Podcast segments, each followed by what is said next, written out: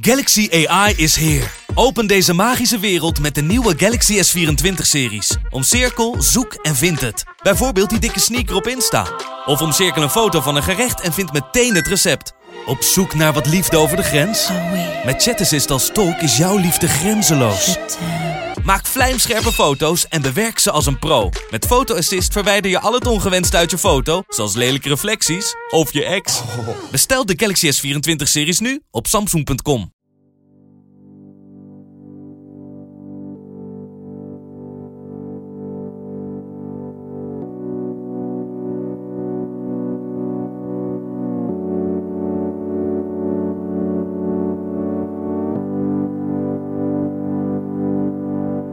Je kan veel over het voetbal zeggen, maar het is niet bepaald een gentleman's game. We rollen over het gras na een klein tikkie, we smeken om gele kaarten en laten geen moment voorbij gaan om de ander een oor aan te naaien. Bij een krappe voorsprong is het tijdrekken, bij een ruime voorsprong komen de stoere trucjes. En voor andere zieke mindgames op het veld verwijs ik je door naar onze podcast met Ralf Zeuntjes. Nu het seizoen van start gaat, is het hoog tijd voor nieuwe wetten en ongeschreven regels. Wat kan nog door de beugel? Waar moeten we echt mee kappen? We zagen wel een ethicus in acteur en Rundfunkster Yannick van de Velde. Dit is de KORP Podcast. Goed om jullie weer te zien, man.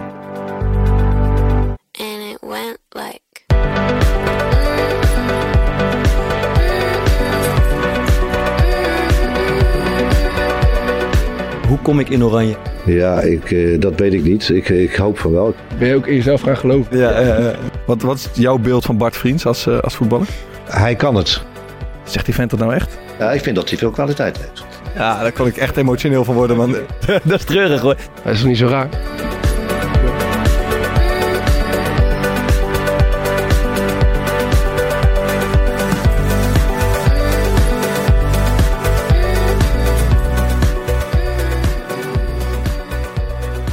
Goed om jou weer te zien, Bart. Moest hem eruit persen vandaag, maar hij zit erin. Lekker gedaan, man. Lekker gedaan. We hebben Yannick van de Velde aan tafel.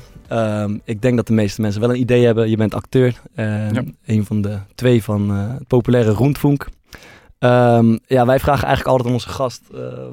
wat voor voetballer ben je zelf? En meestal komt er dan... verzinnen wij eigenlijk... Wat denk jij van? Ik kan hem niet loszien van die film. Dus ik ga ervan uit dat je gewoon een technische buitenspeler... je lijkt ook wel een beetje op Kaide Roy, moet ik eerlijk zeggen. Nee, ik denk... ik denk een beetje dat type. Ik denk rechtsbackie, man. David de Fouw.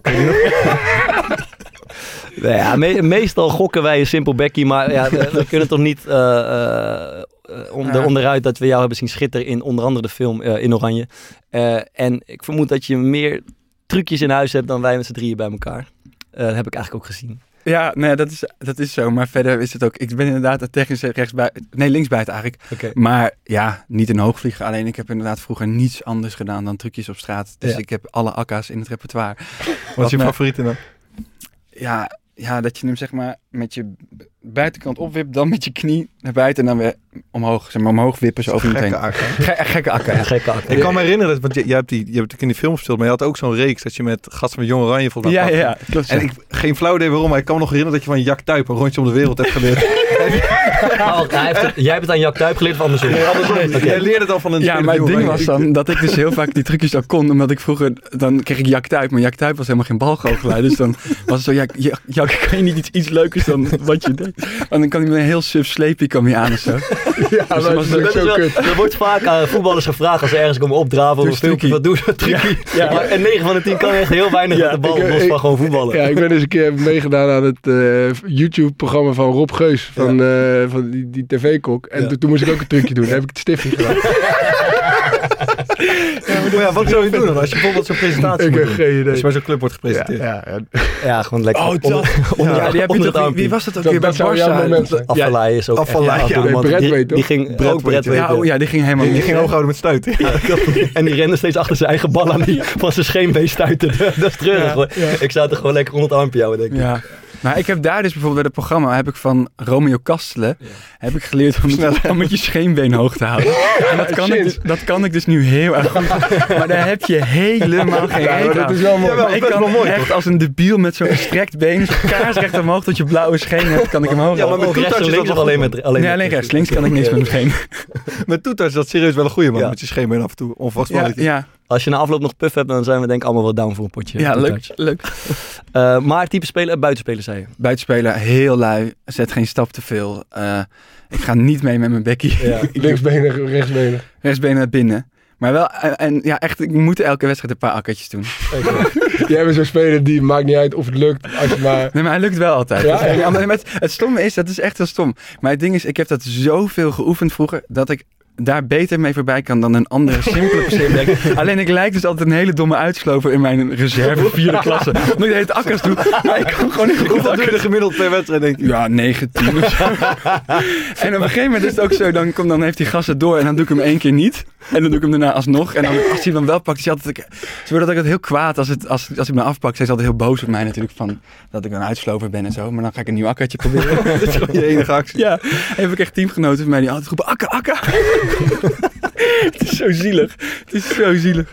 Even kijken, één ding. Ja, wij gaan het hebben over, zometeen onder andere over ook een beetje theater op het veld. Jij hebt op de toneelschool gezeten. Daar zijn wij elkaar net misgelopen. Ja. Nee, ik las ergens, wij lazen ergens over die opleiding en dan zei je zoiets als absurdistischer dan daar ga je het niet meemaken. Ja. Het roepte bij mij de vraag op, wat maak je daar zo al mee? Waar roepte? Ja, het is een beetje, het heeft te maken met dat je gewoon, je zit met allemaal natuurlijk hele creatieve geesten, die ook allemaal, meestal hebben allemaal tikkie van de molen gehad in hun leven. En je wordt daar best, je krijgt heel erg aangemoedigd ook om ja, je creativiteit achterna te gaan. Ja. Maar ja, dat gaat ook gepaard met gewoon hele debiele dingen, snap je? Mensen doen ook gewoon echt hele domme dingen in zo'n lokaal, wat ook goed is, omdat je ook moet leren wat niet werkt. Zoals?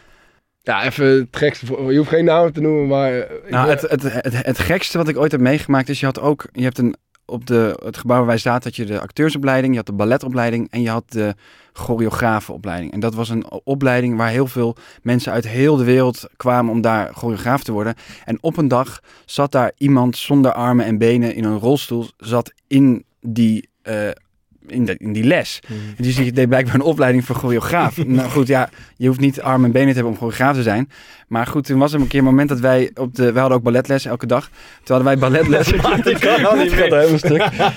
toen hadden wij op een gegeven moment balletles. En toen stond er in die ruimte een vleugel. Dus die moest weg, want ja, we konden niet tegen een piano aan dansen. Dus toen liep ik over die balletverdieping. En toen hoorde ik een soort hoega, hoega, hoega, hoega, hoega. En toen dacht ik ga toch eens even kijken. En toen keek je in een ander lokaal. En toen lag daar diegene zonder armen en benen, wat eigenlijk een romp met een hoofd was, lag daar. En de rest was daar rondjes omheen aan het dansen. En dat waren allemaal van die Oekraïners en Russen en Wit-Russen. Allemaal rare kapsels. En die waren daar een soort dansritueel aan het doen. En ik was daar zo aan het kijken en ik stond gewoon helemaal zo in shock daarnaar te kijken. En toen zag iemand mij natuurlijk, renden ze de hele... En toen plakte ze iets voor het raam. En toen heb ik nooit meer gezien hoe dat is afgelopen. Maar toen, weet ik nog dat ik toen die balletles inkwam en zei, jongens, wat de fuck? Ik ben helemaal in de war. Ik kon gewoon echt een dag lang niet meer normaal functioneren nadat ik had gezien. En wel uiteindelijk thuis gevoeld op die opleiding? Ik voelde me helemaal top daar, ja. Maar dit was niet, ik zat niet op die dansopleiding, maar ik vond de toneelschool echt de topste tijd aan mijn leven, ja. Zo, dat jij niet in de klas zat. Nee, dit was niks voor mij. Ja, dat is vet, man. Ja, ik vond het echt leuk. Heel even terug naar die serie van hoe kom ik in Oranje heette het, toch? Ja, dat was die serie na de film, ja. En is daar een soort, ik snap dat ook met de knipoog is natuurlijk, maar is daar een soort van klein eenduidig antwoord op gevonden? Destijds, dat weet ik niet meer. Ik weet wel eigenlijk dat het allemaal best wel saaie gasten waren. Ja. En dat waren die spelers die je ging bezoeken. Ja, dus ik weet nog dat ik naar Nicky Hofs ging. Ja. Echt een hele saaie gast. Die wist ook aan het eind van de dag nog steeds niet hoe ik heette. Dus ik weet nog dat ik op een gegeven moment met hem in de auto zat en dat hij toen gebeld werd. En dat hij toen zo... Ik was wel de hele dag van 9 uur 's ochtends tot 6 uur 's avonds met hem aan het voetballen. En toen nam hij de telefoon op en zei hij maar... Ja, ik zit nu nog in de auto met... En toen keek hij mij zo aan. Weet je ook weer? Met dat jochie. Toen had ik gozer. We zijn nog de hele dag samen aan het voetballen. Was er iemand die je positief is bijgebleven? Castelen. Romeo Castelen. Dat vond ik echt een baas. En ja, ik heb Jackie Type heb ik haringen gegeten. Maar volgens mij weet ik nog vooral dat het me tegenviel dat al die gasten het niet echt hadden gemaakt. Behalve Castelen, die heeft nog wel wat interlands gespeeld. Ja. Maar ik had naar Rick Kruijs gegaan. Dat was toen nog Utrecht talent. Dat is hem ook niet echt geworden. Raymond Fafiani, kennen jullie die nog? Ja, van ADO denk ik. Geen idee. Ja. Maar het was vooral... Nee, het was meer gewoon daar. Ik ging die gasten interviewen en een beetje zo kijken hoe zij leefden en zo. Het waren allemaal gasten die best wel saai waren, bij hun ouders woonden en de hele tijd alleen maar bezig waren met voetbal. Ik denk dat dat de grootste les was. Weet je wat ik me nou altijd afvroeg na het maken van die film van In Oranje? Want je komt daar natuurlijk echt uit alsof je echt gruwelijke voetballer was. Ja. Ben je ook in jezelf gaan geloven daardoor? Nee, dacht, nou, ja, grappig. Nee, tegenovergestelde juist. Dat was echt super kut eigenlijk na die film. Dat was... ik werd toen heel erg gepest op het voetbalveld en zo. Dat was echt niet normaal. Omdat je veel slechter was dan in die film. Nou ja, natuurlijk. Want ik speelde niet in het Nederlands elftal. Dus het ding was, wij speelden toen hoofdklasse. En volgens mij had je toen alleen nog daarboven topklasse. Dus het was wel een oké niveau. Maar we gingen allemaal geen profvoetballer worden. Maar we speelden dan wel altijd tegen van die clubs als, weet ik veel, Elinkwijk en Argon en Omniworld. Waar wel dat net mensen een beetje fanatiek zijn en het erom ging en zo. Ja. En ik had letterlijk gewoon, ik was toen 13 of zo. Ik denk dat ik de jongste speler ben met spreekkoor. Ik werd gewoon dan door hele teams langs de zijkant ging maar gewoon 90 minuten lang uitschelden. En liedjes zingen zo. Ja, ik vond dat ik een sukkel was, ik niet kon voetballen. En in het veld, die spelers probeerden mij alleen maar door midden te trappen. Dus toen ben ik niet heel snel daarna voetbal afgegaan. Want het was eigenlijk gewoon heel kut. Dus nee, ik ben niet in mezelf gaan geloven. Ik werd alleen maar heel onzeker. Ik werd er super onzeker van. Ik was echt... ik lag echt letterlijk op zaterdagavond huilend in bed dat ik die week erop weer moest voetballen. Echt? Ja, serieus. Dus daarom ben ik er vanaf gegaan toen. Maar waar ging dat dan over? Omdat je in de schijnwerper stond en... Ja, het ding is gewoon, als je kan je niet echt voorbereiden als kind op beroemd worden, tussen aanhalingstekens. En andere kinderen kunnen daar ook niet mee omgaan. Ja. En het ding was aan die film natuurlijk dat de doelgroep van die film was precies mijn leeftijd. Ja. En precies iedereen die van voetbal hield. Ja. En dat was ik ook. Ja. Dus alle kinderen waar ik mee in aanraking kwam in het leven, hadden die film gezien. Ja. En het enige was zeg maar, kijken of die echt zo goed is. En wat voor ook een raar misverstand was, is dat dus niet zo. Nou ja, nee, ik speelde niet naar zelf. En het andere ding was dat die kinderen allemaal dachten dat ik dacht dat ik heel goed kon voetballen. Ah, ja. Dus ze zeiden, je denkt dat je zo goed kon voetballen, laat zien dan. En zei ik denk dat niet. Ik speel een filmgast, doe normaal. Maar ja, als je dan op een gegeven moment 13 bent of zo en er staan allemaal oude gasten die de hele tijd uitschelden langs de lijn. Ja. Ik heb even één dingetje nog, man. Ja, dat mag. Je flitser staat aan, man. Huh? Je flitser staat aan. Dat was het dingetje. Nee. Oké, Yannick, je zei net al voordat we begonnen dat je van het eerste moment altijd onze show hebt geluisterd. Ja. En je bent voetbalfanaat. Wat is jouw beeld van Bart Vriends als voetballer? Mijn beeld. Ik kan gewoon eerlijk zijn. Hij heeft wat voorbereid. Hij heeft wat voorbereid. Komt hij nou weer doen? Oh, ik sta het niet meer. Een hele flamboyante, super sexy verdediger. Wat zou je zeggen? Speelt hij meer ballen breed? Speelt hij veel ballen vooruit? 100% van de passes vooruit, zou ik zeggen. Nou, het gek is, dus wij hebben Bart natuurlijk wel echt al 2 jaar neergezet als iemand die alleen maar ballen breed speelt. En nu kreeg ik doorgestuurd van iemand dat er in de VI stond een klassement van gast die de meeste ballen vooruit spelen. Op nummer 5 van heel Nederland. Boven Daily Blind. Boven Daily Blind. Lekker, Bart Vriends. Nee, maar als de back iets hoger staat, stelt het ook. Ik zei dat dus ook. Zijn dat ballen naar de back en lange ballen moet hij aankomen. Ja. Maar hij heeft dus ook wel echt, zeg maar, zijn paaszuiverheid is ook echt goed, man. Is bijna... Ja, dat is toch ook logisch? Omdat jij zegt alle ballen... Ja, dus mijn vraag was ook, kijk, ik las dit, ik dacht tering, man. We hebben gewoon iedere keer dingen gezegd in de kroppen. Ik wist het al, maar op de achtergrond dacht ik, de onderzoek komt, vroeg of laat komt dit onderzoek boven water. En ik dacht wij zien wat we willen zien. Maar ik dacht, ik ga dat even van jou vragen, want misschien is er wel een verklaring voor. Maar het zijn dus gewoon ik denk dat we even iets beter onderzoek moeten gaan uitvoeren. Wat is jouw gevoel zelf? De centrale verdedigers hebben toch vrijwel altijd het hoogste percentage van goede passes. Ja, als dat nummer 5 bij degene die dan vorig jaar... Wie zat 1? Rasmussen. Nee, daar ging het over. Het artikel ging over Rasmussen. En ik moet wel zeggen dat zowel Awassar als ik erbij sta. Ja, Dirk Abels en jij, alles aan elkaar gespeeld. Maar mooi, even rectificatie. Ja, ik dacht, weet je wat, eigenlijk nog niet. Thomas is totaal niet overtuigd nog. Nee, jij eigenlijk je verdient hem wel. En misschien zijn er luisteraars die een verklaring voor hebben. Maar we gaan er... je verdient hem wel, man. Dank je wel, man. We gaan erachteraan. Even kijken. Groot voetballiefhebber. Denk misschien nog wel meer dan wij. Ik hoor er een hoop over. En ik heb het gevoel dat je zeg maar met... niet eens met jaloezie, maar meer met een soort spot ook naar die voetbalwereld kijkt. Is er iets of zijn er dingen aan die wereld waar je fascinatie vandaan had? Of waar je aan ergert? Of waar je heel veel. Ja. Ja, sowieso de interviews. Je ergert aan interviews. Daar ben ik helemaal geen gek van. Wat dan specifiek? Nou ja, volgens mij hebben jullie dat ook in de podcast laten luisteren. Die scène van, goed kijk, je scoort 3 keer en je wint niet. Het is leuk om een heel klein stukje in te knippen. Verliezen kan toch een keertje. Mama is al hartstikke trots dat de kleine jongen 3 keer kan scoren. Nee, goed nogmaals wat ik zeg. Kijk, je scoort 3. Maar ja, als hun dan vlak voor tijd die 4-3 maken, sta je toch al met lege handen. Kijk, je weet van tevoren dat hun dat balletje makkelijk rond laten gaan. En je mist zelf verrust 1-2 kansen. En ik denk dat als je die maakt, dan heb je een hele andere wedstrijd. Dan smaakt die Oranje aan de rust toch een stukje zoeter. Nu Maak je het jezelf onnodig moeilijk, hoewel de scheidsvader van Job... die ging geloof ik ook niet helemaal vrij uit. Maar goed, nogmaals wat ik zeg, volgende week schep je er bovenop volle 120%. Nee, en lieverd, moet je horen. Papa die stond met de andere ouders langs de lijn te praten... en die zagen je ook zo goed voetballen. En die zeiden, en dat zou wel heel erg gaaf zijn... dat je volgend jaar misschien wel naar de F1 mag. Nou, dat zijn jouw woorden. Ik focus me nu volledig op de F6. Kijk, F6 is een jonge ploeg met ambitie. Een ploeg waar veel rek in zit. En ik wil eerst hier een goede serie neerzetten, het linkerrijtje halen. En dan zien we aan het eind van het seizoen wel waar of dat het schip strandt, denk ik. Wat ik haat is dat de vragen altijd hetzelfde zijn. De antwoorden altijd hetzelfde. En je hebt er niets aan. Het is nutteloos voor de luisteraar, voor de kijker. Het is nutteloos voor de speler. Volgens mij vinden jullie het ook kut. Die journalisten staan er volgens mij ook met... nou, god, dan krijg ik nou weer een speler die net heeft verloren. Nou, was het wel... Het is gewoon... Ik kan de domheid daarvan niet aan. En het is de ergste vind ik als ze vragen... Nou, Vriends, 2 goals gemaakt. Die tweede was mooi. Omschrijf hem eens. Ja. En dat jij dan moet gaan zeggen hoe die tweede goal ging. En dat jij zegt, nou, ik kreeg de bal voor van Piet. En dan was het niet van Piet, want dat weet jij helemaal niet meer. En dan is het heel vaak zo... Ja, en toen schoot ik hem van 30 meter in de kruising. En ik, ja, dat heb ik net gezien. Waarom de fuck moet jij dat omschrijven? Ik vind dat zo irritant. Ja, dat deze bij de NOS tijdje. Dat ze dan normaal de goal zeg maar afspeelden terwijl jij hem aan het omschrijven was. Zeg het maar. Zeg het maar, ja. Dan je gefilmd toen naar je eigen goal stond te kijken. Ja, dat is toch wel makkelijk. Ik hoor zeg maar in dat fragment van jou, ik hoor Wesley Sneijder. Is het op hem gebaseerd? Ja, want het is ook grappig. Jullie gingen het later hebben over nogmaals. Wesley Sneijder zei ook altijd bij zijn eerste antwoord. Nee, goed, nogmaals wat ik zeg. Nogmaals wat ik zeg. Nogmaals wat ik zeg. En dan een beetje dat plaat Utrechtse van hem. Zo, dat, maar dat vind ik ook zo fascinerend. Inderdaad, dat ik dan ook wel eens denk, als je 5-4 verliest en je hebt als spits 4 keer gescoord.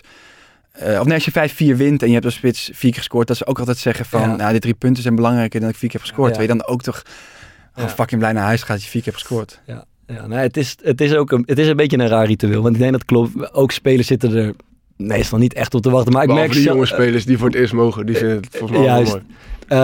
Als je 3 keer hebt gescoord... Of als het heel lekker is gegaan, dan kun je even zijn shine pakken. Maar je merkt soms ook aan de vragenstellers... dat ze ook maar zoiets hebben van... ja, we moeten ook maar de tijd vullen. En dan blijft een soort ritueel dan eigenlijk. Maar volgens mij word je gewoon... Ik denk dat mensen er niet van houden om in de zeik genomen te worden. En ik heb altijd het gevoel bij die interviews... dat iedereen elkaar in de zeik neemt. Zo van, we spelen een interviewtje... en ik geef een antwoord waar je niks aan hebt... en dan geef ik nog een... Toch? Het is, nou, zeg maar, dat is niet zo.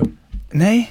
Maar waarom zegt iedereen dan die saaie shit? Ja, omdat je gewoon altijd dezelfde vraag krijgt, denk ik. En je kan ook nooit echt heel veel zeggen of zo. Want je mag niemand afvallen. Ja, precies. Maar ik denk ook dat we... ongeschreven regels dat je... Komen zo. Maar ik denk ook dat we, zeg maar... denken dat we al snel te veel zeggen... terwijl er nog veel meer ruimte is om gewoon normale antwoorden te geven. Eens. En iedereen doet elkaar waarschijnlijk ook gewoon na. Dat je een keer, zeg maar, je hoort ook bijna nooit iets inhoudelijks van spelers. Terwijl jullie natuurlijk veel meer weten van gewoon tactiek en dat soort dingen dan elke andere. Ja. Maar kan je ook nog even vergissen hoor. Ik bedoel, ik snap het nooit. Ik sla ook met de mond vol tanden meest. Ja, maar zij zeg maar goed kunnen voetballen wil niet zeggen dat je heel veel begrijpt van het spel voetballen. Dat je hele logische dingen kan uitleggen, zeg maar. Nee, maar je zit wel 5 dagen per week toch met mensen die jouw tactische dingen uitleggen. Terwijl ik gewoon thuis zit en kijk en zeg, hij is slecht. Ja. En jij maar toch, we hadden vaak dat de trainer dat vroeg in de rust, waar gaat het mis? En dat ik echt, als hij het aan mij vraagt, dan zeg ik de bek staan te hoog. Ik hoop je dat het goed is. Hoge baltempo. Altijd, waar ligt de ruimte? Bek hoog. Hoge baltempo, van kant wisselen. Ja, dan zit je al snel goed. Zuiver de speler. Ik hoorde maar bij Sedok ook van de week. Toen werd er gevraagd van, wat vond je van de wedstrijd? En niemand zei iets. Toen gaf de trainer iemand de beurt. Dus ik had het kut dat ik dan de beurt kreeg. Toen zei hij, te veel slordigheden aan de bal. Het is zo veilig. Ja, man. Ja, leuk. En verder in het spel? Nou, ik heb wel, nu ik hier toch met jullie zit, echt een paar vragen over dingen die mij irriteren of fascineren. Echt een ding wat me echt opvalt, maar dat zal dus echt mijn gebrekkige voetbalkennis zijn. Volgens mij was het zelfs in jullie play-off wedstrijd. Niet zo'n hele geweldige kopbal die erin gaat bij een corner, omdat er niemand meer bij de palen staat tegenwoordig. En ik altijd denk, daar staan toch altijd de kleintjes die toch niet kunnen koppen, terwijl je hebt toch liever dat iemand kan koppen, maar dat het hele goal vol staat, dan dat iemand... moeilijker kopt, maar dat het echt overal ruimte is. Ja. Ben jij verantwoordelijk voor de standsituatie? Aanvallend alleen, dus niet verdedigend. Hebben jullie tweede paal gedekt? Nee, volgens mij niet. Ja, maar dat is toch nieuw dat dat niet meer is? Ja, het gaat er volgens mij om dat clubs gewoon gebruik maken van de als je twee man bij de palen zet, de clubs gebruik maken van het ondertal wat je dan hebt, zeg maar. Dus dan gaan ze kort nemen en dan kunnen ze helemaal uitspelen. Je wilde eigenlijk altijd eentje bij de eerste paal hebben. Meer voor de goal over. Dus daar heeft dat vooral mee te maken dat het spel gewoon een beetje verandert en dat mensen gewoon andere manieren gaan vinden om je uit te spelen op het moment dat je met twee man bij de paal gaat. Dus het is gewoon een keuze, zeg maar. Wil je mensen bij de palen hebben en inderdaad dat je die ballen eens in de 100 corners inderdaad eruit haalt? Of wil je ervoor zorgen dat je dat in plaats van 1 op de 80 corners wordt gekocht, dat er 1 op de 100 komt. Maar dat zie je dus nooit. Hè? Dat zie je dus niet. Het effect van die speler die weg is bij die haal en die dan iets oplost. Ergens anders. Maar wij weten dat natuurlijk ook niet zeker. Dat gebeurt ook helemaal gek. Het is zo'n kutkoppel. Ja, maar dat is zo lekker. Dat kan iedereen altijd zeggen als de bal bij een paal valt. Als dat er iemand bij die paal. Ja, dat ben ik dus. Maar daar snap ik niks van voetbal. Ik denk dat vroeger, wat ik nog weet van misschien de dates of zo, dan had je iemand bij de eerste paal staan en die zet hij dan een beetje van de paal af, wat nu zeg maar de eerste zonneman is. En dat je iemand bij de tweede paal. Ja. Maar dan kwam je inderdaad met de korte corner kwam je in de problemen. Dat had van die hele rare constructies dat dan die van de eerste paal naar de korte ging. Ja, en die van de tweede paal moest dan naar de, of die moest naar de eerste paal rennen. Maar ik heb nu het idee dat er staan altijd twee. Daar toch eentje bij de eerste paal, ook als die kort gaat. Ja. En eentje in die eerste zone, omdat daar gewoon de meeste ballen vallen. Ja. En dus volgens mij is het gewoon... Ja, eerste paal is nog wel. Want ik stond bij AFC bijvoorbeeld... eerste paal. Bij AFC stond ik gewoon bij de paal. Moest je dan met de korte corner eraf? Nee, moest ik naar de 5. Dus ging degene die op de 5 stond, zeg maar, die ging door en dan moest ik naar de 5. Ja, dat hebben we uiteindelijk ook gewisseld. Maar dat is eigenlijk mijn andere vraag. Wat de fuck is er aan de hand? Ik ben heel erg voor Ajax, sorry.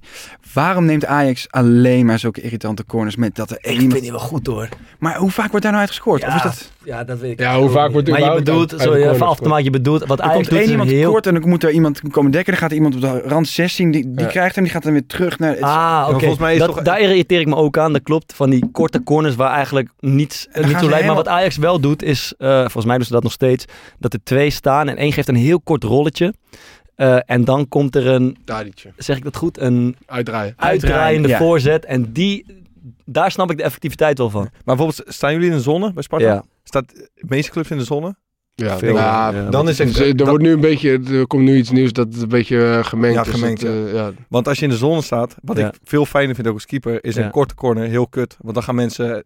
Zeg maar, alles valt te staan met de afstanden. Dan gaan ze bewegen. Precies. Als iemand een korte corner doet, gaat iets naar voren. Eentje die loopt iets met de man mee die ziet komen. En dan vallen de ruimtes. Ja. Dus dat is wel een goed argument om die kort te nemen. Ja, in de praktijk zie ik heel vaak dat een korte corner, zeg maar 2-3 passes om een vrije voorzet te geven. Dat al best wel ingewikkeld is om tot die vrije voorzet te komen. Want vaak sta je dan toch onder druk of val je half kap. En dan moet je kappen. En dan schiet je weer tegen iemand aan en heb je een ingooi. Dat is heel vaak het resultaat ervan. En dat is jouw irritatie. Daar ben ik ook helemaal gek van, ja. Heb je een suggestie? Wat moeten we anders doen? Gewoon in de pot gooien en koppen. Er staat toch niemand bij de paal. Hoe moeilijk kan het zijn? Gewoon erin koppen, joh. En is er ook iets van... kijk, ook met een zekere jaloezie naar jongens die het wel hebben gehaald. Zeg maar, die wel Oranje hebben gehaald. Ik ben inmiddels 32. Ja, dat kan nog steeds stik jaloers zijn. Dus ik kom nu op de leeftijd dat...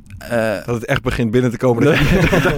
Dat gasten die echt... Waarvan ik echt zeg, man, die moeten ze niet meer opzetten. Dat gasten zo tering oud, jongen. Dat die jonger zijn dan ik. En dat is, vind ik echt... schokkend dat je soms bij gasten denkt van, die zijn hier al te lang, spelen die hier en dan... Ja, hoe oud ben je? Nee, jij bent 30. 31. 31, ja. Nee, maar ik kijk natuurlijk met jaloezie, want er is niemand die als kind de voetbal gaat, wil niet profvoetballer worden. Je wil dat uiteindelijk. Alleen ik wist gewoon heel snel dat het niet ging gebeuren. Ja. Maar het is wel... Wat jij in een aantal podcasts geleden zei, dat je dan in de arena stond en dacht, oh, die zit even hiervan genieten, want dit is gewoon echt een vette baan. Ja, met je ogen dicht om je heen. Ja, maar omdat de blown in de wind werd. Ja, maar het is ik neem toch aan dat het een... Ik snap dat er heel veel negatieve dingen bij komen kijken, maar het is natuurlijk wel voetballen voor je geld. In een vol stadion is toch het vetste wat er is? Ja. Dat lijkt mij dat is gewoon niks te vergelijken, denk ik. Ja, Volkert weet het niet, denk ik. Ja, ik moet zeggen, de bank zitten. De Rout zit in de arena, is ook wel vet, hoor. Ja, man, fucking relaxed. Kuip was ook vet. Zit goed, hè? Ja, man. Bij arena hebben ze echt goeie, man. Ze hebben tegenwoordig bij Vitesse ook een soort van, Formule 1 stoeltjes of zo. Ze zitten fucking lekker. Ik weet niet waarom ze er zitten, maar ze zitten inderdaad echt goed in de bank. Ja, in de rust lekker balletje trappen, is toch goed? Ja, heerlijk toch, ja. Kan mij het bommen. Ja. Oké, man. Af en toe komt dus een verhaaltje binnen in de mail. Mag ik hem een keer? Ja, zeker. Normaal geef jij hem altijd weg. Maar ik ben heel benieuwd. Ik kreeg persoonlijke verhaaltjes opgestuurd deze week. En ik dacht, deze is wel leuk om te delen. Nee joh, niks. Okay. Het verhaal heet, of misschien toch. Het verhaal heet Romantisch Weekendje. Een mooie zomeravond in juli.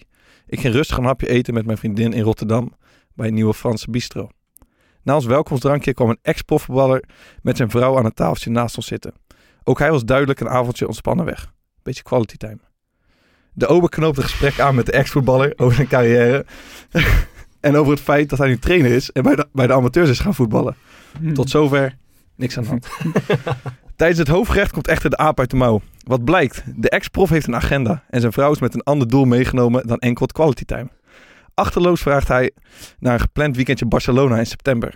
Hij, schat, dat weekendje dat we gepland hebben, de Dijk speelt die vrijdag in Amsterdam en ik kan een kaartje krijgen. Het is een afscheidstournee. Vind je het misschien leuk om een nachtje Amsterdam te doen in plaats van Barcelona? Kan ik de volgende dag ook gewoon voetballen? Mijn vriendin vangt dit op en kijkt mij aan met een blik. Zegt die vent dat nou echt? Wij weten trouwens dat de Dijk nog meerdere keren in Rotterdam optreedt in december en ook daar in de buurt. Uitverkocht. Ik heb gezien, Dordrecht hadden ze nog tickets. Zijn vriendin vraagt alleen, is het zo'n belangrijke wedstrijd dan? Tegen wie moet je? Hij antwoordt, geen idee, maar vindt het wel lekker om te voetballen. Wij rekenen af en mijn vriendin zegt, als jij het ooit flikt om mij een weekendje Barcelona door mijn neus te boren voor een voetbalwedstrijdje en een concert, dan kun je Tinder weer downloaden. De amateurclub waar je geen wedstrijd van wilde missen is overigens VOC. En de ex-prof in kwestie laat zich raden. Sterk hoor. Is dit fake news of? Nee, dit klopt. Dit gesprek heeft echt ook respect voor de details ook. Het heeft woordelijk plaatsgevonden. Ja. Hoe ben je er vanaf gekomen? Ik zit even te denken, waar was het ook alweer? Ja, dit is niet zo... Wie heeft er dan mee zitten luisteren? Ik ben wel echt benieuwd hoe je er vanaf bent gekomen. Want het lijkt me niet iets wat Madelon heel relaxed opneemt. Ik vind het ook niet niks. Dat je zo schaamteloos gewoon mee zit te luisteren met het gesprek van het tafeltje daarnaast. Zijn voice memo gewoon aangezet. Ja, dictafoon. Dat is ook een geluidsopname. Nee. Nou ja, dit heeft, we zouden in het interlandweekend misschien naar Barcelona gaan inderdaad. Maar... Nou ja, ik wil graag voetballen, ja. Toen je dat nieuws had verteld? Nee, maar kijk, ik kan niet zo vaak voetballen bij VOC. En als ik dan een keer weekend vrij ben, dan vind ik het ook wel fijn om gewoon te voetballen. Dus ja, blijkbaar is het niet makkelijk om mijn vriendin te zijn. Nee. Dat is niet zo raar. Nee, zeker niet. Hoe heb je het goed gemaakt?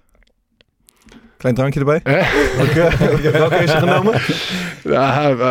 Maar Lon heeft in ieder geval geen energy nodig. Die zou ik eerder gewoon die isotonen, isolemon... aanbieden. Isolemon. Ik zou zeggen, na een krachtige inspanning als een verhaal als dit, als ik dat aan mijn vriendin zou moeten vertellen, dan zou ik zelf voor een AA'tje gaan. High energy. Dan gaan we het hebben over de gentleman's game. Eigenlijk wat het niet is. Ik refereer er al aan, voetbal en theater, het ligt soms dicht bij elkaar. Zijn voetballers in jouw ogen over het algemeen goede acteurs? Waardeloos acteurs. Ja, echt de slechtste acteurs. Ja. Ja. Waarom? Nou, sowieso moet elke voetballer leren dat als je een zwalbe maakt en als je valt, doe je nooit je borst naar voren en je armen naar achteren. Ik heb nog nooit iemand zo zien vallen in het echt. Je probeert jezelf altijd op te vangen, toch? Dus volgens mij zou de beste zwalbe zijn dat je moet doen alsof je echt valt door te gaan. En ik snap niet waarom we altijd de zachtste kopstootjes worden gegeven. Ja, en dat dan stoere gasten gaan liggen en gaan rollen. Ook dat is ook een ding trouwens. Als je echt pijn hebt, rol je ook niet 4 keer door, toch?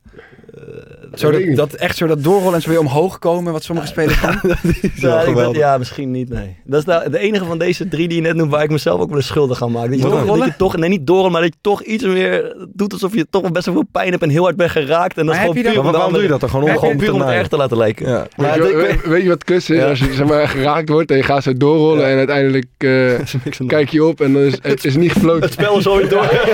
Ja. En dan moet je ook wel weer terug eigenlijk. Ja, dan moet je eigenlijk gewoon... Je hebt helemaal niks. Ja, en wat ik ook altijd schitterend vind is als spelers overduidelijk niet hard geraakt zijn en heel lang hebben gerold. Ja, dat je dan ziet dat ze altijd voor zichzelf nog zo 15 seconden rekenen om een half te hinken.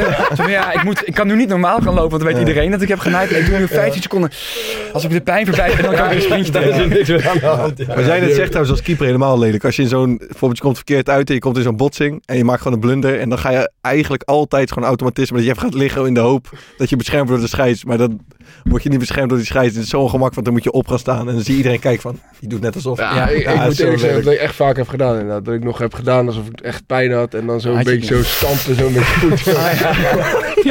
En een beetje hinken en dan uiteindelijk inderdaad 3 stappen gewoon weer. Dat gaat eigenlijk wel weer. Maar het is zo raar dat het lijkt alsof het zeg maar is toegenomen, terwijl de hoeveelheid camera's op het veld ook zijn toegenomen. Dus we kunnen allemaal veel beter zien hoe nep het is en het is er veel meer. Ja.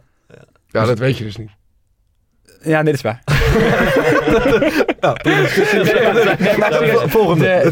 De naar je hoofd kruipen en zo gaan liggen en zo, die is echt wel van de laatste 10 jaar. Ja, maar dat heeft juist te maken toch met dat er meer camera's zijn misschien. Ja, dat denk ik ook. Want dan gaat er gekeken worden en dan gaat het in die slow motion en dan lijkt dat hele zachte kopstootje lijkt ineens wel wat. Ja, maar daar moeten ze ook wel doen, man. Juist, dat je het gewoon vaker ziet, omdat... Ja, omdat er meer gefilmd wordt. Dat lijkt mij nee, maar ik heb het idee dat wel het, zo dat uitlokken en dan zo naar je hoofd grijpen en gaan rollen alsof je net echt 6 benen hebt gebroken. Heeft iemand dat gedaan voor jullie? Dat rollen? Ja. Na zo'n kopstootje? Ja. Nee, dat heb ik nooit. Dat vind ik ook. Ik denk dat ik dat de meest treurige vind ook. Dat heb ik nog nooit gedaan. Jij wel? Nee, dat ik niet. Thomas? Nee, ik heb nog nooit een kopstootje gehad, denk ik. Überhaupt de zwalbe vind ik al moeilijk om te maken, hoor. Ja, zwalbe ook wel vaak. Ja? Ja? Ja. Gelukkig geslaagd ook. Ja. Maar is dat echt een opwelling? Gewoon ineens... Doe je dat heel bewust of lig je al nep voordat je door hebt? Soms is het zeg maar omdat je de bal niet meer kan halen. En soms is het omdat je in een hele moeilijke positie uitkomt. Dat je dan maar denkt van ja, ik moet nu gewoon gaan liggen. En je weet vaak ook wel zeg maar, dat de verdediger komt. Ja, als je dan is gewoon wachten, gewoon wachten op hem. En dan als hij raakt, dan ga je liggen. En dan krijg je hem eigenlijk meestal wel mee. Maar als hij raakt, is er geen zwalbe, toch? Huh? Nee, maar ja, het is wel, een beetje uitgelokt. Ja, okay, maar dat is slim, toch? Ben je gewoon slim. Ja, nee, maar dat is een beetje de vraag, toch? Is het... Nee, maar zwalbe is... Nee, zwalbe zonder dat je echt geraakt wordt. Niet geraakt worden en gaan liggen. Ik zag volgens mij ik denk dat Jordi Jamali was. Die zette op Twitter iets laatst. Ja. Van Neymar. Ja. Die speelde tegen, wat is het? Gamba Osaka. Ja, oefenwedstrijd in Japan. Ja. En die maakt gewoon in de 16. Ik denk echt dat die op 20 centimeter niet geraakt wordt. En die gaat gewoon echt liggen alsof hij net een doodschop heeft gekregen. Ja. Dat is toch bizar? Dat is verschrikkelijk. Ik denk dat het gewoon zo in zijn systeem zit dat het bijna automatisch gaat. Ja, waarom zou je dat doen? Ja, weet ik veel. Of hij doet wel waar jij zo bang voor bent, dat hij gewoon iedereen in de maling probeert te nemen. Dat hij denkt van tevoren van moet je eens kijken. Ja. Moet je eens kijken waar ze nou weer in tijd was. Ja. En nu zit ik daar weer vloekend achter mijn scherm. Ik stap er niet in, jongen. En dan zit hij het iedere keer terug te voelen. Moet je kijken. Ja. Een mooiste zwalbe die jullie bijstaat. Ik denk dat het... Oh, ja. Ik heb... Ortega.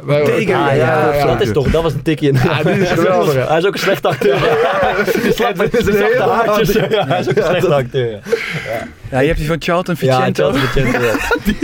Maar die gast achter hem stopt met lopen ook, toch? Dus hij denkt dat die gast er nog heel kort op hem zit. Maar die is er helemaal niet meer. En dan gaat hij liggen. Hij zat echt een paar maanden geleden bij een van die talkshows bij M of zo. Omdat het was 10 jaar na de zwalbe van Charlton Vicento. Stond hij daar nog een keer uit te leggen wat er door hem heen ging en zo. Dat was wel mooi. Ik was zelf Peter Wischolf nog even nomineren. Heb je die wel gezien? Ergens op de middenlijn ook. Hij was aan het dribbelen, geloof ik. Hij kwam zeg maar er niet uit. En ging hij ook zo naar de grond. Veel te zwaar, hè? Weet je wel. Verdedigers kunnen dat sowieso niet. Hij was niet top, man. Ja, ik denk natuurlijk altijd gelijk aan Maglas. Maglas, ja. Bij Zoeterbier. Ja. Dat weet ik niet meer, man. Ja. Wat deed hij? Ja, toen was Ajax? Ook zo'n hele vies. Ja, Ajax Feyenoord. Ja, die staat in mijn geheugen gegrift. Maar moeten we hiermee stoppen of is het eigenlijk ook wel mooi? Ik vind het zelf best wel... Ik heb wel waardering voor een heel goed uitgevoerde zwalbe. Ik weet niet hoe dat ja, maar is. Ik vind wel dat ze ook strenger moeten zijn op een slechte zwalbe. Is gewoon geel. Dat doen ze veel vaak niet. Dan doen ze gewoon zo gebaren van sta op. Ja. Maar ik vind dat ze doen het toch vaak wel? Heb je? Nee, vaak niet, als ze zeker weten dat het zwalbe is, geven ze wel geel.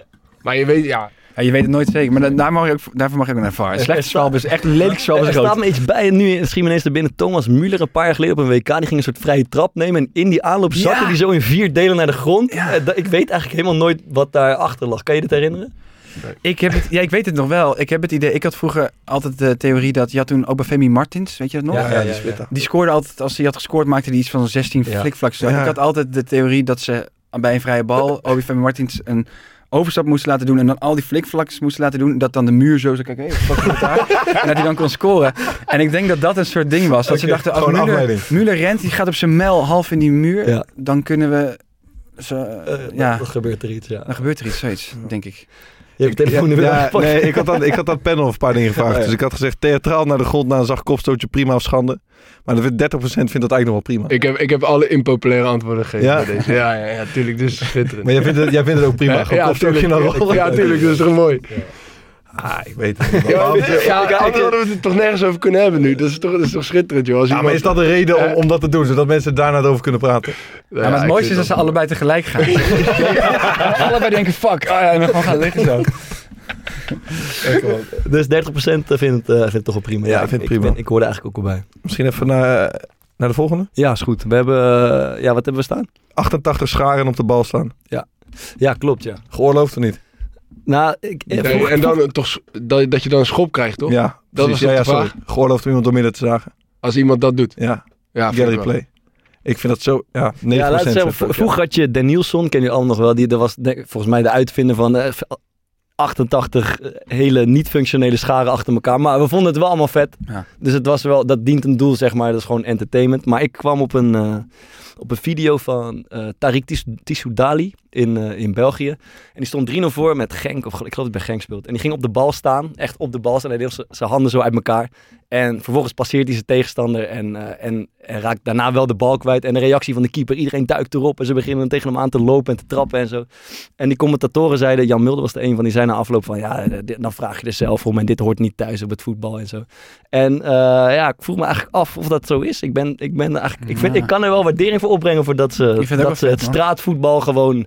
naar het veld brengen. En ik zou me ook niet per se heel vernederd voelen als mijn tegenstander dat zou doen. Ja, maar als ik dan over de trainingen spreek, als iemand dat gaat doen, zeg maar, of met partijen gallery play. Ja. Ik snap dat ook wel, want ik vind het zelf ook helemaal gek. Ook mooi, maar ik draai helemaal door. Maar je voelt je echt vernederd. Ja, ik weet niet of het vernederd is, maar gewoon...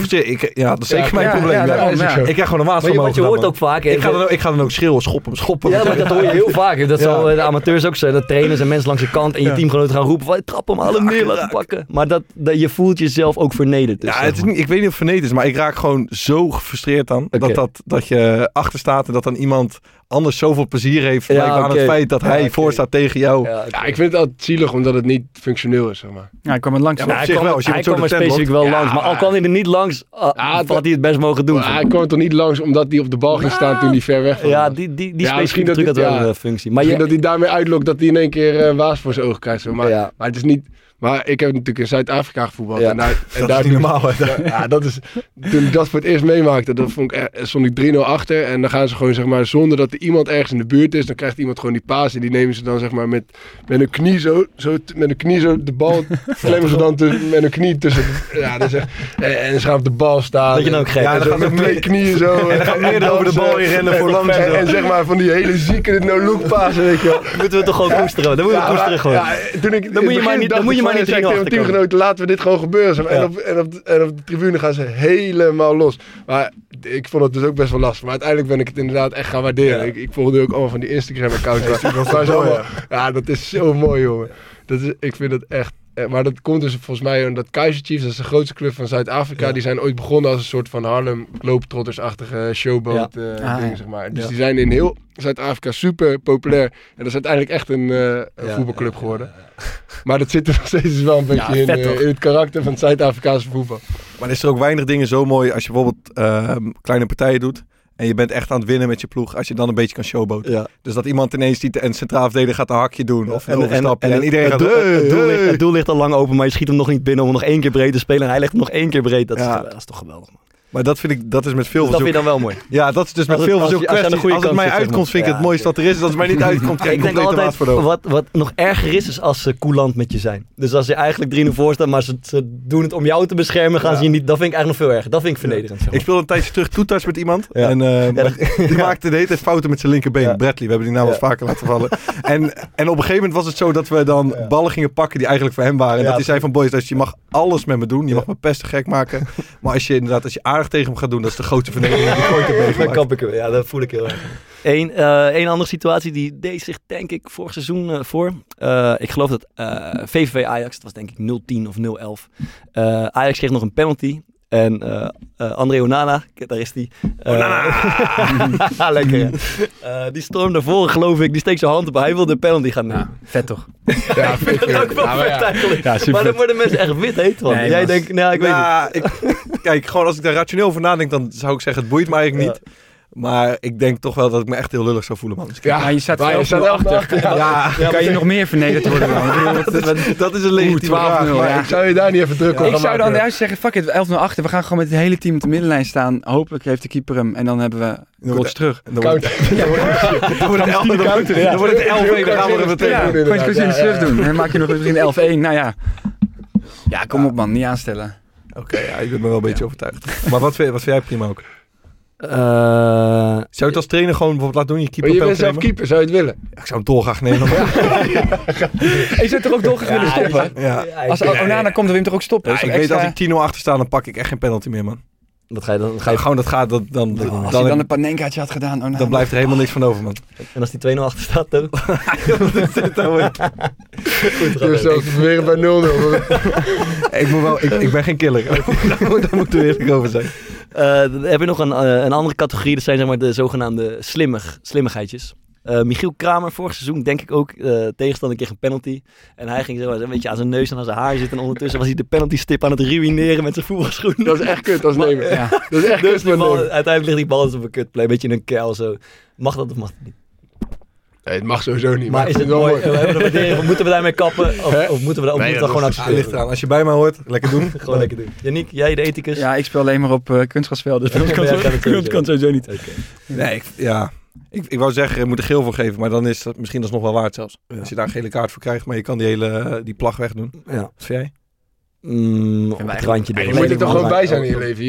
Je ziet toch dat hij dat doet. Dan kan je toch moet er gewoon als scheids op letten. Maar het is echt lelijk, scheids, maar ook als je tegen hem speelt en je ziet dat hij dat doet, dan kan je hem toch zo snel mogelijk weg... Ja, maar dan gaat hij weer liggen, gaat hoofd krijgen, dan krijg je rood. Krijg je dat weer. Voel jij je betaling genomen? Dan tijdrekken. Ik denk, en ik heb dat zelfs als televisie kijken, dat is heel irritant om naar te kijken. En ook als je tegenstander het doet. Ik denk dat veel supporters zich aan tijdrekken irriteren, want het maakt, zeg maar, het haalt alle entertainment uit het spel, maar het is wel slim. Dus misschien kunnen we op zoek gaan naar een vorm waarvan we denken dat is geoorloofd, dat is slim en effectief, en een vorm die echt over het randje gaat en stuitend irritant is. En die hele irritant is bijvoorbeeld de hele tijd wachten met zo'n vrije trapnemer, als die scheids al gefloten heeft. Ja. Of keepertje, heb ik mezelf ook een schuld aan gemaakt, balletje neerleggen aan de linkerkant. Pakken nog een keer naar de rechterkant. Wij speelden toch die 6 minuten wedstrijd tegen Vitesse of zo. Op de training hadden we al bedacht. Gingen jullie oefenen op tijdrekken? Ja, man. Maar we begonnen met een doeltrap. Dus wat deden we? We gingen eerst staan alsof we gingen opbouwen. Toch uiteindelijk gaan we naar elkaar kijken. Nee, we gaan niet opbouwen. We gaan naar de middenlijn. Uiteindelijk sprinten dan iemand weer terug. Of twee keeper. En Vitesse ging natuurlijk druk zetten. Ja. Dus die gingen weer mee. Nou, dan gaan we nog een keer aansluiten. Vervolgens Maduka Okoye was ons keeper. Die legt de bal nog een keer goed. Die gaat nog eens tegen de paal, tikjes aan de paal geven. Ik geloof dat we 58 seconden bezig waren en er was nog geen bal gespeeld. Hij kreeg wel geel gelijk, toch? Nee, ik denk dat hij al geel had in die vorige wedstrijd. Dus hij moest wel oppassen. Maar ja, dat zijn wel, zeg maar, trucjes die toepasbaar zijn, maar die wel stuitend irritant zijn. Dat het op te lossen valt als scheidsrechters daar gewoon echt veel strenger op zijn. Het is zo fucking duidelijk wanneer iemand tijd trekt. Ja. En ook al, zeker bij die returnwedstrijden, bij bekertoernooien en dat soort dingen, dan zie je gewoon soms al in de 25e minuut een keeper dat doen. Dan moet je gewoon meteen ingrijpen, volgens mij. Want het is, ze laten het zo lang toe en pas in de 80e minuut gaan ze een keer zeggen, oké, nou moet je ophouden. Dus je wordt er gewoon helemaal gek van. Ja, het verschilt wel per scheidsrechter meestal. Maar het is natuurlijk ook raar, want soms ga je tijd rekken en dan uiteindelijk krijg je alsnog die goal tegen. Dat zou mij dus altijd gebeuren. Zelf natuurlijk volledig... Ajax Spurs. Ja. Mijn nachtmerrie. Ja, en dan ga je, dat ziet er ook lullig uit, want ik heb dat zelf ook genoeg gehad. Dan heb je de tijd gerekt en dan krijg je een 88 minuut tegen en dan ga je daar ineens heel erg aanpakken. Toch een sprint en boos worden. Dan gaat de andere tijd rekken en ga je weer boos worden. Dat is ook maar er is toch maar één oplossing voor. Dat is toch die nette speeltijd. Ja, die zuivere speeltijd. Ja. Ja. Volgens mij is dat helemaal niet zo moeilijk. En tijdrek in de hoek is gewoon prima. Ja, dat vind ik wel mooi. Dus gewoon bal in de hoek spelen, daar een hele sterke speler die een beetje gaat kappen en draaien, zich laat vallen misschien. Ja, die vind ik wel mooi. Ja? Ja, vind ik wel, ja. Heb je wel eens iemand gehad die dat echt goed nog, komt? Ik vind het wel echt kut. Daar komt nog een vorm van voetbal bij. Daar komt nog een vorm van slimmigheid bij kijken en alles. Dat is vet, dat is leuker, zeg maar, dan het doorrollen. Oké, als je een corner hebt gehad, maar niet, zeg maar, dat je een veelbelovende aanval afbreekt. En dan gewoon niet naar de hoek te. En dat voetje op die bal lichaam. Heb je wel eens iemand gehad die echt goed in de jeugd, zeg maar, zijn die fysieke verschillen toch veel groter. Er waren een Afrikaanse jongen, hij heette Manso, geloof ik. Die was er zo fucking goed in. En die was maar zoveel sterker dan de rest. Ik kon echt anderhalf minuut in de hoek staan. En alles. Ja, Ralf Zeuntjes is ook echt de koning in Oranje. Ik kwam tegen in Waalwijk afgelopen weekend. Zat hij op de tribune bij RKC Cambuur. Was hij bij zijn maat kijken? Ja, hij zei, we moeten een beetje bezig blijven. Ja. Hoe was het dan? Ja, hij was heel positief en ik had het idee dat het wel goed ging met hem. Hij zat me wat tactische dingen gelijk te vertellen. Ja. En moet je kijken, ze kunnen dit en dit. Was hij nog kwaad over dingen? Was hij nog kwaad gewoon over zijn voetbal? Hij begreep een hele hoop dingen, begreep hij in ieder geval. Die vond hij onbegrijpelijk. Het is werkelijk waar niet te geloven, ouwe. Wat zich hier afspeelt, ouwe, op het veld. Het is een grof schandaal, de mensen praten er nog steeds over. Ja, die bevlogenheid, die zat er nog steeds in. En op een gegeven moment, ik sprak hem in de rust even. En toen zat hij inderdaad te vertellen van, ja, moet je kijken hoe ze druk zetten. Dit, dat, je kan er zo onderuit voetballen. En toen gebeurde het een keer in de tweede helft. Toen hoorde ik zo achter, hey Thomas, heb je het gezien? Ja, dat is toch goed. Ja, ongelooflijk legend. Ja, man. Twee voorbeeldjes nog. Australische keeper. Een tijdje geleden speelde tegen Peru. Penalty serie, hij was ingevallen in de penalty serie. Eerst was hij wel raar en druk en dingen aan doen in de doelmond. Dat moet nog kunnen, denk ik. Maar de keeper van de tegenpartij van Peru, die had een bidon naast de goal staan. En daar stond een briefje op met de penaltynemers van Australië, waar ze gingen schieten, in welke hoek. En die keeper van, dat is een film van op internet, dus die keeper van Australië, die tikt dat bidonnetje, of die gooit dat bidonnetje zo achter de boarding, zodat die keeper van Peru geen idee meer heeft wat erop staat. Ja, is dat gewoon ik vond die ook goed. En Australië won ook die serie. Ja, dat is heel vet. Ik vond die ook wel vet hoor. Ja. Wij hebben toen tegen Telstar toch? Met die ballen toch? En met die handdoek. Ja, we speelden zo'n wedstrijd en het was vochtig, dus zijn die ballen nat, zijn ze glad te gooien. Maar ze hadden die van Patiname of Bonkos. Die gooit fucking ver. Ja. Maar die had overal dus handdoeken liggen. Ja. Toen zijn wij in de rust met twee zo'n rondje gaan op veld. En we al die handdoeken opgehaald. Toen zagen die gozer de hele tijd zoeken. Moet kunnen. Ja, te gek. En dan is iets wat we denk ik wel even moeten oplossen met elkaar. Gewoon als voetbalwereld. Dat is, geef je de bal terug na een blessurebehandeling of niet? En zo ja, wanneer dan wel en wanneer dan niet? Want het is altijd grijs gebied, zeg maar. Oké, het staat 0-0, 15e minuut. Yannick gaat liggen, behandeling, we krijgen de bal, we geven hem weer netjes terug. Vraag 1, waar schiet je de bal terug trouwens? Want wat ik wel heel irritant vind als tegenstanders die bal in de hoek knallen, zodat je hem ingooit. Ja. Dan heb je er nog geen reet aan. Ja. Dus vraag 1, ik zou zeggen gewoon netjes naar de keeper. Hoge bal rustig naar de keeper, dan kan je weer verder spelen, toch? Ja, ik heb me daar wel vaker voor opgewonden in die beloftecompetitie, man. Dan speel je voor een appel en een ei. Ja. En dan gaat iemand in de 10e minuut een bal in de hoek terugschieten. Ja, daar kon ik echt emotioneel van worden. Man. Jij was niet snel emotioneel hè, tijdens die wedstrijd. Nee, ik was over het algemeen vrij relaxed. Ah, zoiets gebeurde volledig licht uit. Ja. Maar dan een belangrijke vraag. We komen er volgens mij nooit uit. Er zijn ongeschreven regels. Maar wanneer geef je de bal terug of niet? En wanneer wel en wanneer niet? Want we doen dit wel in de 15e minuut. Maar we doen het niet in de 7 of in de 88e minuut als je 1-0 achter staat. En dan komt er altijd weer reacties van schoppen en rennen. Of, dit wordt altijd chaos. Maar heeft het ook niet te maken met dat vaak die blessures in de 88e minuut, dat we dan denken, Teringlei, je bent op tijd rekken. Ja, zeker. Ja, dus dat je ook denkt, fuck it, ik geloof het niet. En in de 15e minuut geloof je het nog wel of zo. Ja. Dat spreken we af. Gewoon na de 80e minuut niet meer teruggeven en daarvoor wel. Zullen we dat doen? Zo? Ja, mag ik nog één vraag over stellen? Ja, hebben jullie, dat vind ik nou ook zo irritant bij het niveau waarop ik voetbal, dat als het dan gebeurt, dan gaat, weet ik veel, schele Henk van 105 kilo gaat door zijn enkel en dan moet ik de bal uitspelen en dan geven ze hem terug aan ons en dan word je geacht om... Dat heb ik echt nog nooit gedaan. Klappen. En dat haat ik, jongen. Dat vind ik zo erg. Je zo heel obligaat met die gast zo. Omdat en dan klasse, boys. Jongens, wat zijn we hier nou aan het doen? Hebben jullie dat ooit gedaan? Heb ik me denk wel schuldig aan gemaakt. Dat haat ik, jongen. Dat haat ik zo erg. Ook mee kappen dus. Ja, ook mee kappen. Okay. Maar wat denk je dat trouwens de meeste gasten zeggen? 88 minuut 2-0 achter. Gewoon doorspelen. Doorspelen, zeker. Ja, 80% of zo zegt hij. Ja. Maar als de tegenstander doet... Is reden om te knokken. Ze hebben nu toch, volgens mij, hebben ze die macht veel meer bij scheidsrechter gelegd. Dus dat dat scheidsrechter daar... kan ingrijpen. Dus die kan dan zeggen, hij moet terug. Of een scheidsrechtersbal. En hij kan die scheidsrechtersbal zeg maar, voor beide ploegen... of hij kan hem gewoon één ploeg geven. De scheidsrechter heeft veel meer macht. Maar wij toen tegen Jong Ajax... met Excelsior, dat we hem teruggaven aan Kiel Scherpen, volgens mij was dat, denk ik. En die ging toen zeg maar, die bal aannemen en tijdrekken. Zeg maar wachten totdat iemand van ons weer druk ging zetten voordat hij die bal ging oppakken. Toen werd ik gek, maar dat slaat hem nergens op. Wij geven die bal netjes terug, gaat hij tijdrekken. Keepers tijdrekken, moet ik hem toch. Maar toch, zeg maar, de conclusie is, als ik voor mezelf spreek, toch wel, dat het is zo ongelooflijk, zeg maar... situatieafhankelijk. Ja. Dat als ik gewoon rustig over nadenk, zijn er heel veel situaties waarvan ik denk met een bal teruggeven of met een balletje in of uit, dat je denkt, doe lekker normaal. Maar als je gewoon kortsluiting hebt, of je staat achter, of je bent gewoon een dagje op slecht geslapen. Dan word je gewoon, ik word gewoon helemaal ik zie jou ook, ik word helemaal onredelijk. Nee, maar het is toch gewoon eigenlijk inderdaad precies zo dat als ik niet voor Ajax zou zijn, dan zou ik Anthony en Tadit zulke bloedhonden vinden. Maar ik ben heel erg voor Ajax, dus ik vind alles wat Tadit en Anthony doen, vind ik helemaal gruwelijk. Terwijl ik snap heel goed dat iedereen ze haat. Maar het is toch gewoon, ik haat Benfica omdat hij zo tijd rekken. En als Ajax dan dat doet een keer omdat het nodig is, denk ik, slimboos, Grinta. Maar dat is ook mooi. En daar heb jij vaak, ik heb er zelf een handje van, maar bijvoorbeeld Sander Fiesje, met wie we speelden ook, heel erg dat je dan, als je zelf iets doet, als je niet lekker in zit en de rest wordt boos, dat je gaat zeggen, hey, flikker op en dit, dat. En als je dan een keer zelf 3-0 voor staat, comfortabel met iemand anders gaat doen, dan ga je zo heel stoer. Doe normaal, hoe oud ben je? Doe normaal, gedraag je. Ja, maar zou ik... Daar ben ik meerdere keren bij geweest. En zijn er verder spelers die niet van Ajax zijn, waar je wel een bloedhekel aan hebt? In de Eredivisie van Bommel vroeger? Ja, en Toyfone. Dat vond ik de ergste speler. Dat Toyfone vond ik echt verschrikkelijk. Mm-hmm. Ja, en ik hou gewoon niet van spelers die snel en sterk zijn, maar niet goed kunnen voetballen. Zeg maar. Okay. Dat is een heel specifieke spel. Ja, gewoon zo... maar gewoon zo... Ja, gewoon van dat je dan weet van... daar legt iedereen het tegenaf, omdat ze gewoon veel fitter zijn, maar ze kunnen niet mooi... Wij hebben gehoord dat jij een zwak hebt voor hele technische spelers die nooit hebben gehaald. Ja, dat is schitterend. Ik zou dus ook... Ik ben eigenlijk heel erg van haar fan. Ik wilde het niet zeggen. Nee, maar het is echt zo. Ik hou heel erg van... Ik kreeg Wassim Boei door. Ja, ik had vroeger een...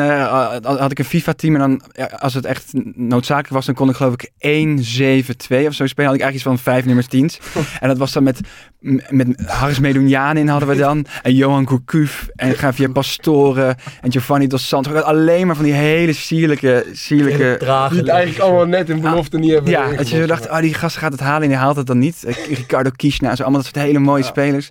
Daar ben ik heel erg fan van, Gasten die moeten teren op hun talent en niet op hun inzet. Wat vind je daar zo mooi dan? Ik vind het gewoon veel vet om te kijken naar iemand maar dan op superlaag niveau. Maar ik vind het gewoon veel vet om te kijken naar iemand die waanzinnig goed kan voetballen. En gewoon af te laten zien dan iemand die elke dag heel hard aan het rennen is en heel sterk is en dan de bal afpakt. En zo denk ik, dat kan mij het schelen. Zijn ze er nog in de Eredivisie? Dat soort spelers? Ja, weinig man. Gewoon echt luie...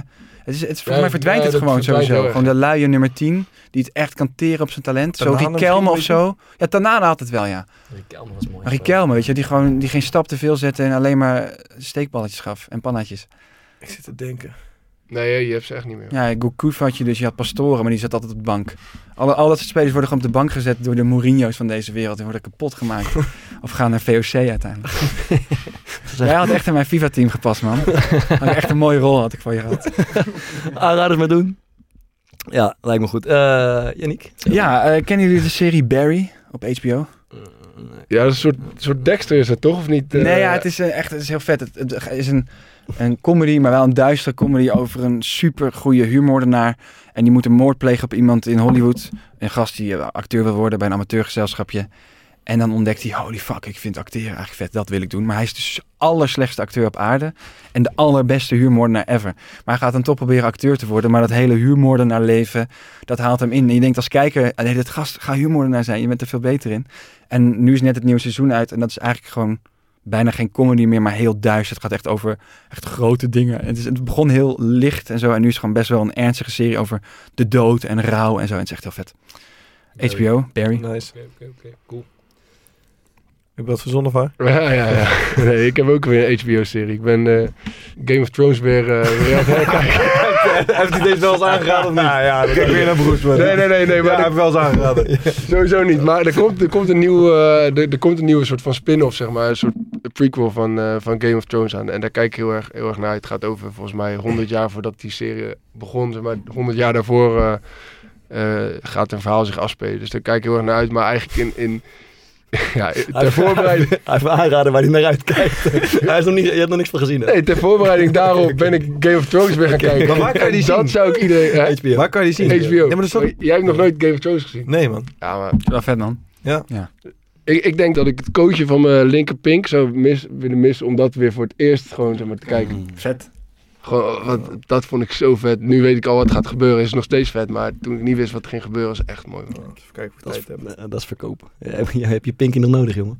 Ja, zeker. Zeg het eens. Ja, NASA heeft een aantal maanden geleden een nieuwe telescoop gelanceerd. Echt een fucking ziek ding. De James Webb heet die.